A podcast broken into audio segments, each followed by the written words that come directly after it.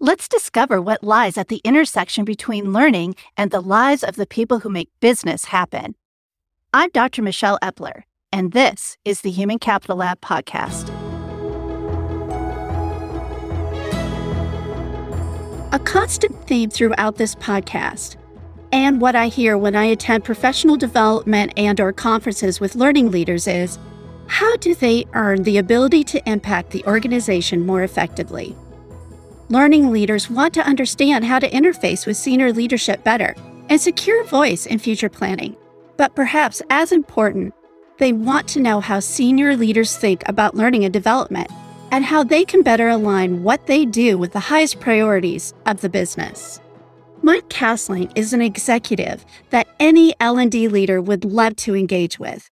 He is chairman and CEO of CQuence Health Group, a collective of top healthcare organizations and CEO of Cassling, a family owned company he joined in 1985 that is an advanced partner of Siemens Healthineers. Cassling sells and services world class medical imaging equipment to hospitals in several regions across the U.S.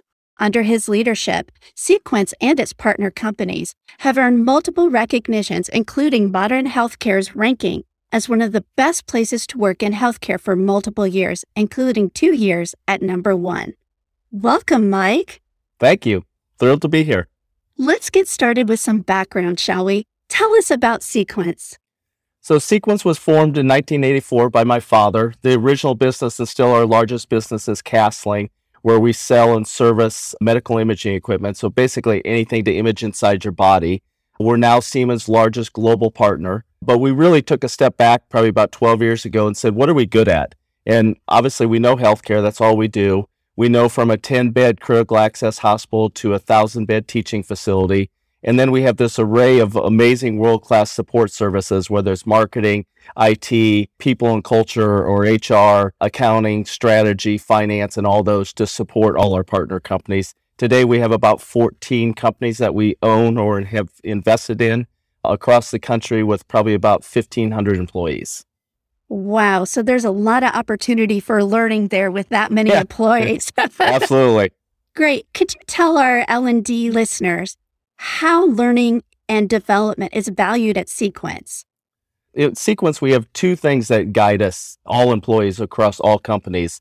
Um, it's our, our cultural beliefs. So we have six cultural beliefs. Two of those really tie into learning and development, which is learn from it and grow together.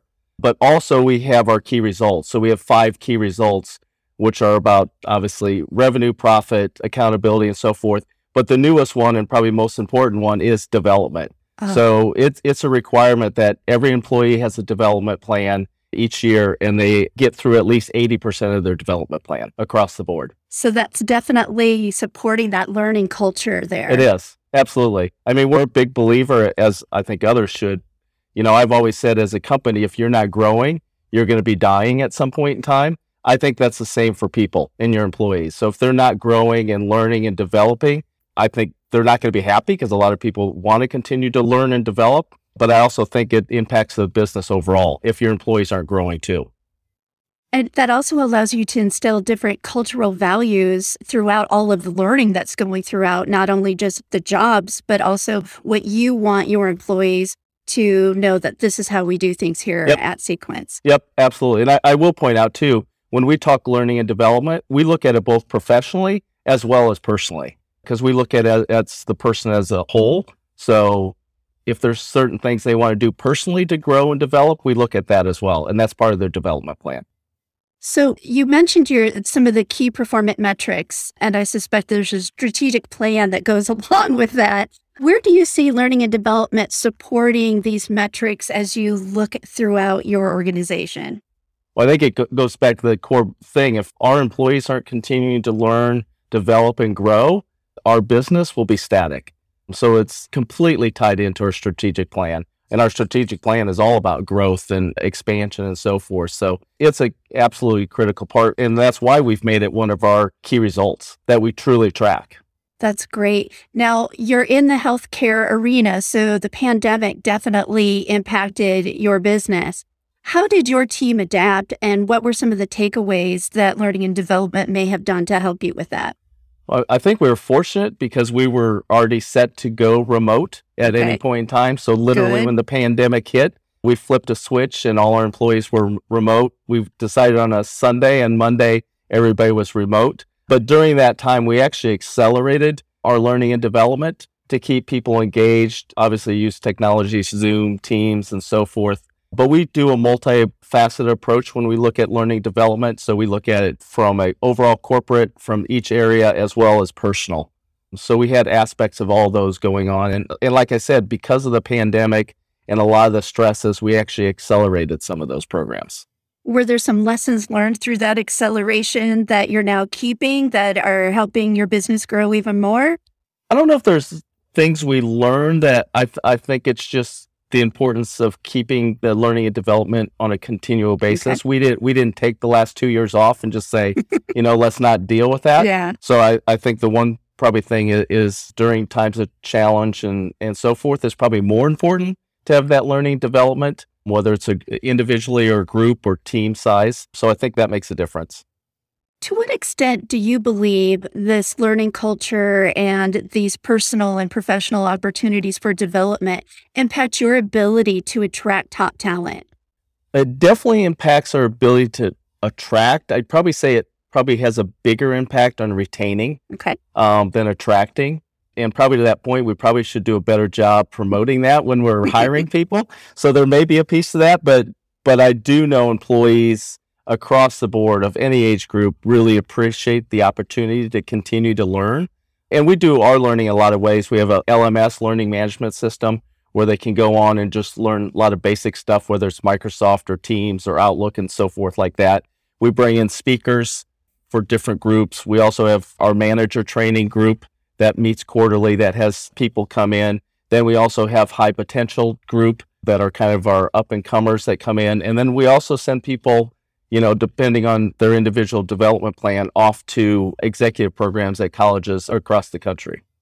That's great. So, when you think about the succession planning, you were talking about you have a hypo program. What do you think is the biggest impact that those hypo programs provide your organization as you're looking at succession? Well, I think it's developing that next group of leaders, right? It's giving them the skills to be successful into the future. I think it's absolutely critical. Equally critical is, is our ongoing management training. You know, the fact of life is people don't leave a company, they leave the manager. Yes. So it's absolutely critical that we're constantly educating them and working with them as well as the high potential people.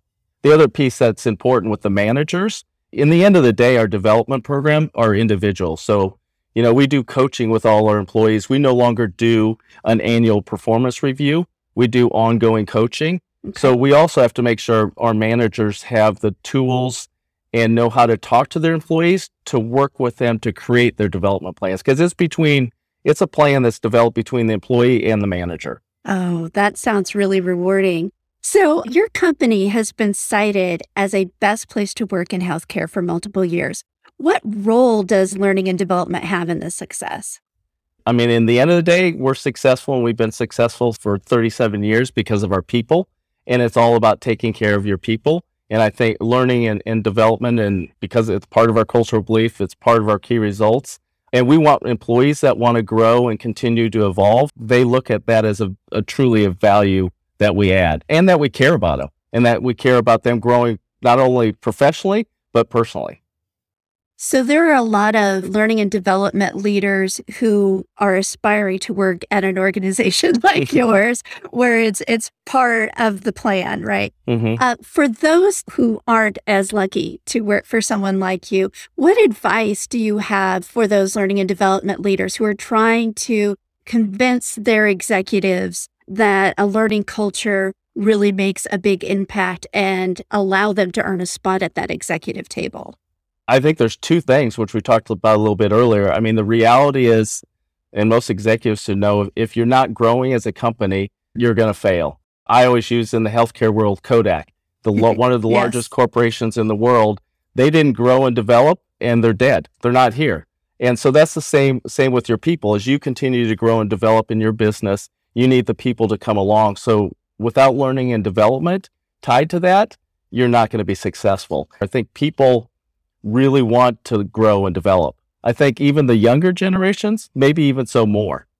Right. They they want that next step. So what do I need to learn? What do I need Yep. to do? Right. Yep. So uh, those aspiring leaders really need to demonstrate the value of the impact of retaining employees through different managerial programs and really tying what they're doing to the key performance indicators of the organization Absolutely. and then communicating those out in a way that demonstrates their business acumen. And so Yep. instead of communicating in a learning language, they're communicating in a business language. Absolutely. That's absolutely critical. So, as a CEO, what gets your attention when it comes to elevating leaders to your executive team? I need people that adapt and embrace change to take advantage of opportunities. So, are there any new developments at CQuence that you're getting ready to launch that you'd like to share with our listeners? Um, probably the biggest ones that that have been really impactful longer term as we switched away from doing annual reviews to doing ongoing coaching. It's more of an ongoing dialogue with all our employees and, and we try to encourage them to do at least quarterly, if not more often, versus, you know, just once a year. And that and that's key as you look at learning and development, because that, that needs to be happening all year long. It shouldn't just happen in January or December or whenever of each year. Um, the other one, which we're kind of excited about, that we're just launching, is the the concept around mentorship. So your coach is your boss, but now looking at helping people to continue to grow, we're creating a mentorship program. So you know, I could be working with some of the younger people in the company and other executives and other managers across the board to give them guidance and insight, especially the younger kids and so forth, trying to figure out, okay, what do I need to do if I want to continue to grow? and look at it from a longer term, broader picture versus their managers that would probably look at it more on an annual basis. We're excited about what we think that can do. Are the mentors within their own division or focus of emphasis, or is there an opportunity to be exposed to different types of opportunities within the companies that you're The, leading? the goal is not within their area. It's, Okay. it's somebody outside their area. So there's truly no ties to what they're doing day and out, and they can be a, an objective person to help guide and help them grow. One of the things that I've often heard is that so many of our newer employees, as we're replacing and addressing some of the gaps that we've had because of the pandemic, is that new employees aren't really sure what other pathways are there. Mhm. And uh, they are finding, just like you are, that the exposure to these different pathways and helping the younger generations understand that most of our careers are not a linear thing, Yeah. that there isn't just a direct ladder that goes straight up, that it's Yep. really more of a curving pathway as you grow and learn and expand and understand all your different skills. Yep, that's absolutely correct. And I think you can just look at the success of mentorship programs at the high school and collegiate level because you see a lot of those programs across the country and they're very, very successful. So it makes a lot of sense that you just keep tying that in into the business world. Great. So, Mike, tell us a little bit about how you examine the key performance results for these professional development plans at the executive level. So our five key results are obviously revenue, profit, which, everybody has, accountability. We drive an accountable culture. And so we have a thing we do annually with all our employees across the country that look at accountability. So we're we're looking at those. That's more of an annual number. And then customer service is a big one of ours. So we do a variation off a net promoter score. We're looking at that data. And, and when I say net promoter score, so we're so at the Cassling level, Mhm. we're actually doing a combination of multiple scores, kind of like a net promoter score with our customers. So we're watching Okay. that on a monthly basis. Then as CQuence, because we're more of a support company to all our companies, we're doing a similar survey to say how are, how are our support services doing for you. So that that's kind of the customer service goal. And then as I said, the development side is all employees have to have a development plan and at least 80% of their development plan needs to be completed. So we're tracking all those numbers. So I can look up at any given time, we'll use learning and development. In June, you know, 70% of the employees had development plans and 33% were done just randomly. So then we know we need to push the managers to get all the development plans done. And they probably need to keep pushing along to make sure they're farther along on, on uh, working on their plans.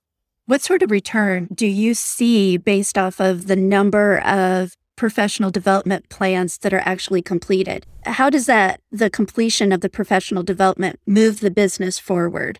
That's where we work closely with our managers to make sure they understand okay. have the tools and so forth. That they're again, it's it's both personal. So if you want to learn to garden, or learn to play the guitar, that's actually absolutely fine in the development plan. But at the same time, it's it's working with that employee individually to figure out what do they need to continue to grow in their job, you know, looking at it from them personally for the department and, and for the overall company. So that's where it really is important. We do do programs like, you know, the top performer or high potential, where managers kind of submit people in there, which is a broader program. But really, learning and development becomes to be individual. And so it's working with them. Okay, you need this skill. You need to grow in this area. How can we get it? Do we do it, you know, locally in seminars? Do we send you off to a college or university? So it's really down to the individual level. And so those professional development plans then really align with the engagement and the retention of employees when it Absolutely. comes to bottom line data. Absolutely. Okay. I mean, I think that ties into, you know, our small attrition rate of about 1%. Yeah, which is amazing. And also, I mean, our continued year over year growth. All right. So it's always interesting to learn about how those in charge of leading and developing others learn. I'd love to hear what you go to a podcast, a favorite book, if there's blogs, a special newspaper, conferences. How do you develop yourself? like everybody, I, have always been a believer of constant learning. And even after being in this business for 37 years, I'm constantly learning both on the healthcare side as well as the leadership side. Uh, I'm not much into books, probably because I have ADHD and my ability to sit down and read isn't as good as it used to be when I was in college. But really looking at master classes, I'm tied in uh, with Harvard and Stanford and ASU on some of their business schools ongoing. Harvard and Stanford have one specifically in healthcare. So going to those as well as ongoing education with those. But any, any type of TED Talk podcast, I signed up for this company called Masterclass series where you pay an annual fee and you can literally learn anything from business to playing the guitar and stuff. Great. I really want to thank you for sharing about CQuence, about your culture, a little bit about yourself as well. Thanks again for joining us, Mike. Thank you for joining us on the Human Capital Lab podcast, a growth network podcast production in collaboration with Bellevue University. For more about Bellevue University's Human Capital Lab, head to humancapitallab.org. If you were inspired today, pass the link on to a colleague or friend. Stay tuned for our next episode, and until then, keep learning to unlock the long term potential of human capital.